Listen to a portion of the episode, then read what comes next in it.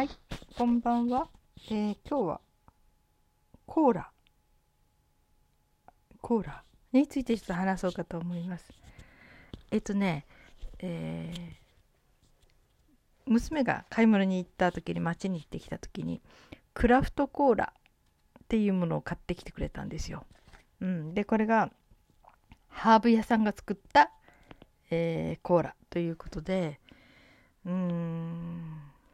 クラフトコーラっていうのは、まあ、職人が作ったコーラとか手作りをので作ったコーラというこだわった食あの材料にこだわってねというものがあるらしく最近もいろんなクラフトコーラが出てるみたいですね。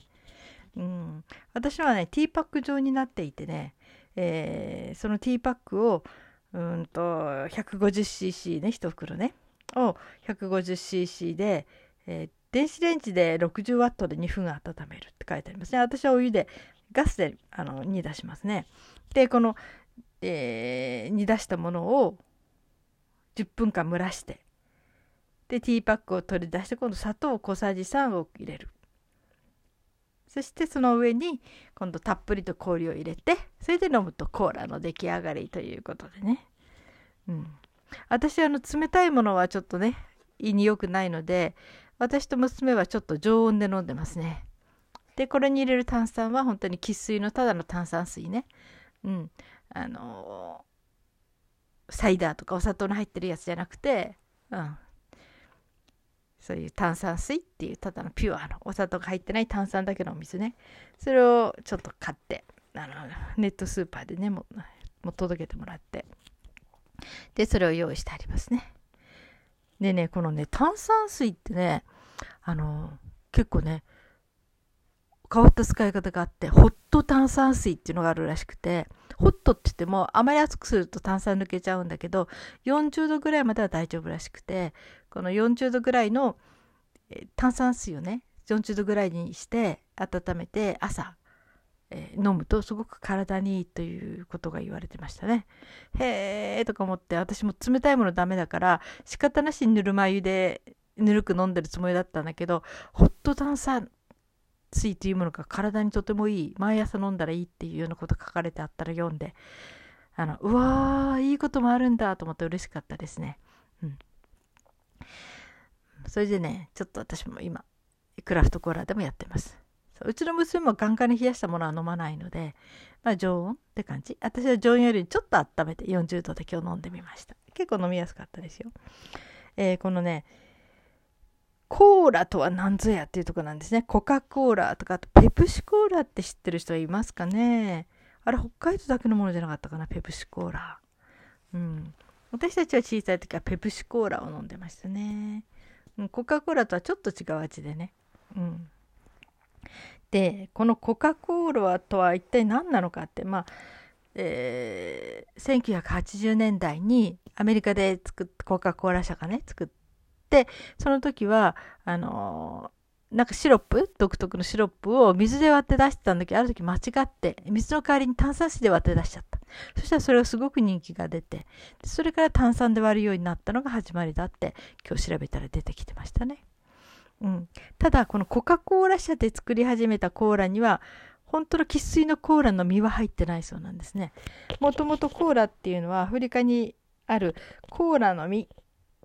うん、というものがあってね。それを使って作ってたものらしいですね。でアフリカではむしろその何て言うか飲むというよりもその実をかじるとこう独特の苦みがあって興奮剤的なものもあってね。刺激というのかな。だからお客さんとかに出してたっていうことで。で、えー、イスラムの方でもこのコーラの実嗜好品は全てほとんど禁止されたんだけどコーラの実だけは食べていいということになってたらしくて、うん、とっても貴重な刺激剤だったらしいですね。うんえー、コーラは約125種からなるアフリカの熱帯雨林に植生するアオイ科コラノキ属の植物の総称である常緑樹で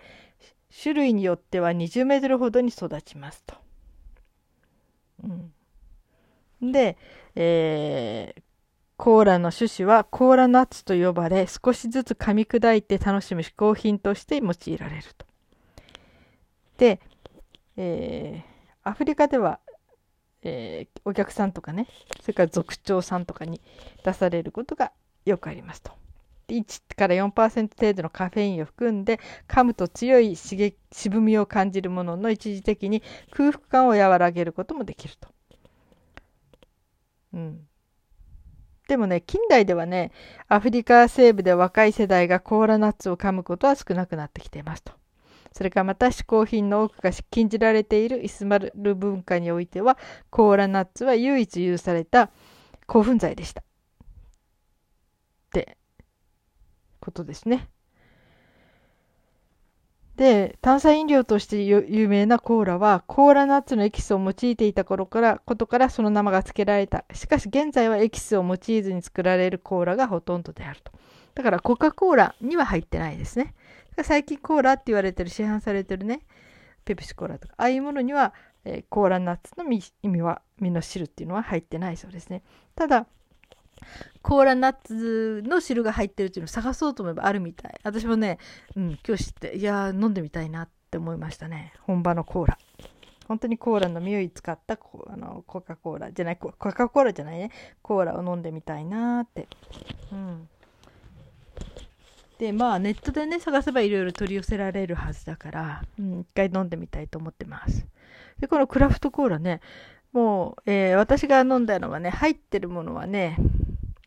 えー、シナモンレモンピールカルダモンアニスクローブが入ってます、うん、これはコーラの実は入ってないけどこのハーブがいろいろ入っていて。でそれにちょっと甘みを加えて炭酸を入れて楽しむと。いうことですね。なんかとってもね何から味に似てると思ったらそうだ塗装酸だと思って。お塗装に使うこう入れるものあるんですね。それの香りにも似てますね。スパイスハーブ系スパイスまあ、どれも体を温める、すごく、体の要するにお薬になるようなもんですよね。うん。でもなんか本当にね、美味しいでした。うん、あと3回分残ってるから楽しみなんですけどね。うん。クラフトコーラね。なんかね、これ作ってる人をね、ちょっと見かけてね、ネットでね。それはちょっとね、あの、まだ買ってないんだけど、うん。なんか1瓶が3500円ぐらいする？まあ、濃縮するからね。だからちょっと高いなと思ってなかなか書いてない。今日買ったクラフトコーラっていうのは本当に 5, 5パック入っていて、えー、500いくらだから、うん。まあちょっとお試しにいいかななんて思ったりもしてます。なんか本当ね、毎日のようにいろんなこうクラフトコーラが出てるんですって。うん、コーラ研究家の人がね、うん、とってもそれ追いつかないって、全てのコーラ飲み尽くそうと思ってきてるんだけど、うん、ちょっと追いつかないですとか言ってましたね。うん、コカ・コーラね。コカ・コーラって本当好きな人は中毒のように好きらしいですね。私の知り合いのお友達が台湾の人で、コーラがないとご飯が食べれないっていう人がいたみたいですね。だからどんなものがあってもとにかくコーラを飲みながら食べると食べれるというぐらいコーラが好きな人がいたそうですね。コカ・コーラね。ただコカ・コーラって甘みも入ってますからね。あんまりガブガブ飲むのもね多分、うん、望ましいことではないのでしょうね。嗜好品として少しね、うん、ちょっと、えー、3時のおやつとか10時のおやつとか。なんかそういうなんか決まった時間帯に少しね息抜きのために楽しむんならいいけどうん、それをね一日中飲んでるとなるとちょっと多分肥満とかも心配になってくるしね。うん、なんかいろいろと健康にはしそうきちゃいそうですね。うんまあ、クラフトコーラのいいところは、えー、自分でそのお砂糖を加えたりまたある意味ではねほとんど加えなかったりそういうふうに体に合わせて調整できることでしょうね。うん、ある人牛乳である人もいるっていうしね。うん、だからね。でねそのコーラの定義とは何でしょうということでそのコーラ研究家の人がね面白いこと言ってましたね。本当にコーラをそのコーラの実を使ってるっていうことを限定しちゃうとほとんどのものが外れてしまう、うん、だからもう商品名にコーラって書いてあれば一応コーラと認めますと。そのだから相当曖昧なところだけどその曖昧なものとしてコーラを捉えないと今のいっぱい出てくるコーラについて、えー、話せないって言ってました。そうコーラって自分で名乗っちゃったらコーラなんだって 言ってた、うん、だから私としてもねよしコーラ作ろうと思って売り出そうと思えばできるんでしょうね。うん。まあ、大抵はねなんかそのハーブとかね特殊なこう、うん、そういうね材料にこだわったハーブ系になるのかなとか、うん、植物の実とかね、うん、でもこのクラフトコーラって好きな人は一度ハマると好きになりますよきっと。罪悪感なく飲めますからね。うん、なんか体にいいって体にいいものだけでできてるなって。それから糖分もね取りすぎないで自分で使えあの微量にねできるしね、うん。まあ、着色料とか普通いろいろ入ってるけどこのクラフトコーラには入ってないからね。入ってないものが多いので、うん、だからなんか安心して飲めるって感じですね、うん、ただねコーラの実本物のねコーラの実自体は結構噛んでるとねステインあのヤニみたいなタバコのヤニみたいのが歯についたりもするそうですね、うん、どんな味なんでしょうね。身をかじると渋みと一緒にこう興奮できる興奮カフェインの代わりそれから空腹感も紛れるとかダイエットにいいでしょうね。コーラの実っていうのも実際に食べてみたいもんですね。きっとこれもネットで取り寄せれば食べれるんじゃないかなと思うんだけどね。うん。このネットのありがたみを一番感じたのはねあの私野菜コーディネートの勉強したことがあるんですよ通信で野菜コーディネーターというものの勉強ね。私野菜うん好きでも嫌いでもないんだけどやっぱどうしてもね気を抜くと食卓に野菜の量が少ないっていうことがあって野菜コーディネーターの勉強でもすればちょっと野菜がたくさん乗るようになるかなって。思ったんですけどね。うん。まあでもまあ一通り野菜のことを勉強できたのはちょっと、えー、野菜に対して身近になりましたけどね。その時にテキストにいろんな野菜が載ってるんですよ。もう名前も知らない見たこともない野菜、うん、が載ってて。その辺の普通のスーパーじゃ買えないんですね。だけど一応ねテキストに載ってるからテキストに載ったものは全部味見しようと思って。とにかくね取り寄せましたね。ありがたいことにそういう特殊なものを扱ってるのが札あの札幌市内にあってね。大体そこからこう買えたし。うん。あの買えないやつはどこ、うん、輸入して買った覚えはないからね、日本国内にあると思うんだけど、とにかくね、うん、リーキっていうすごい太いネギとかね、なんかいろんなものがありますね。うん。面白かったです。本当にね。うん。いろんな野菜。だからああいう時にはね、ネットスーパーありがたいですよね。地元に売ってなくても世界のねいろんなところの本当に普段なら行くこともできないようなところのものがちゃんと届くんだからね。うんまあちょっとぐらいね送料かかってもでもさ飛行機に乗ったって現地まで行って食べてくること考えたら全く安いですよね送料どんなに高くったってね。うん、と思うとね。うん、とはいえね北海道は送料かかって困りますねあの日本のものでも。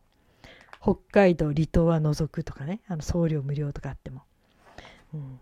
だからねそういう意味ではヨドバシありがたいんですね本当に全てが送料無料だからねもう50円の消しゴム50円で消しゴムあるかな。100円のペンでも送料無料ですからね。1本買ってね、うん、だからヨドバシのオンラインは本当にありがたいです。まあちゃんと理由もあるらしいんだけどね。そのなぜ送料を使わないでできるかっていう、うん、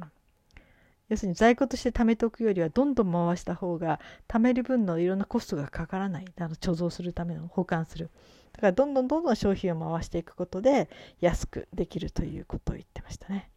なるほど。そういうメリットもあるのか。そういう利点があるからそういうふうにするらしいんだけどね、うん、だからこの送料無料というこのインターネットでのねネットので取り寄せることができる今だからね本当に世界各地のものをちょっとね味見したいなと思っても割とね手に入る、うん、そうだ中華料理の勉強もしたことあるんですよ通信でね。その時もちょっとね特殊な ものが困ったけどやっぱりそれもインターネットで取り寄せましたね。うん。まあ、その直接輸入というよりもねやっぱりその、えー、中華食材を扱っている日本の業者。そこのところからにあの注文してみたいな感じでね、うん、まあそんなんで今日はクラフトコーラのにハマってるお話をしました。はい。皆さん今日はどのようにお過ごしになりましたか？今日も一日お疲れ様でした。これからまだね少しの時間ありますけど自分が幸せだなと思えることを自分に3分でもいいからしてあげてくださいね。はい、自分に優しくすると人にも優しくなれます。そんなもんです。はい、だから人にどうしても優しくなれない時は自分がねもう今とってもしんどい時なんだなって思う時ですね。そういう時は自分を必要以上にとかなおさらいたわってあげるべき時ですね。はい、えー、今日も生きていてくださってありがとうございます。それではまた明日。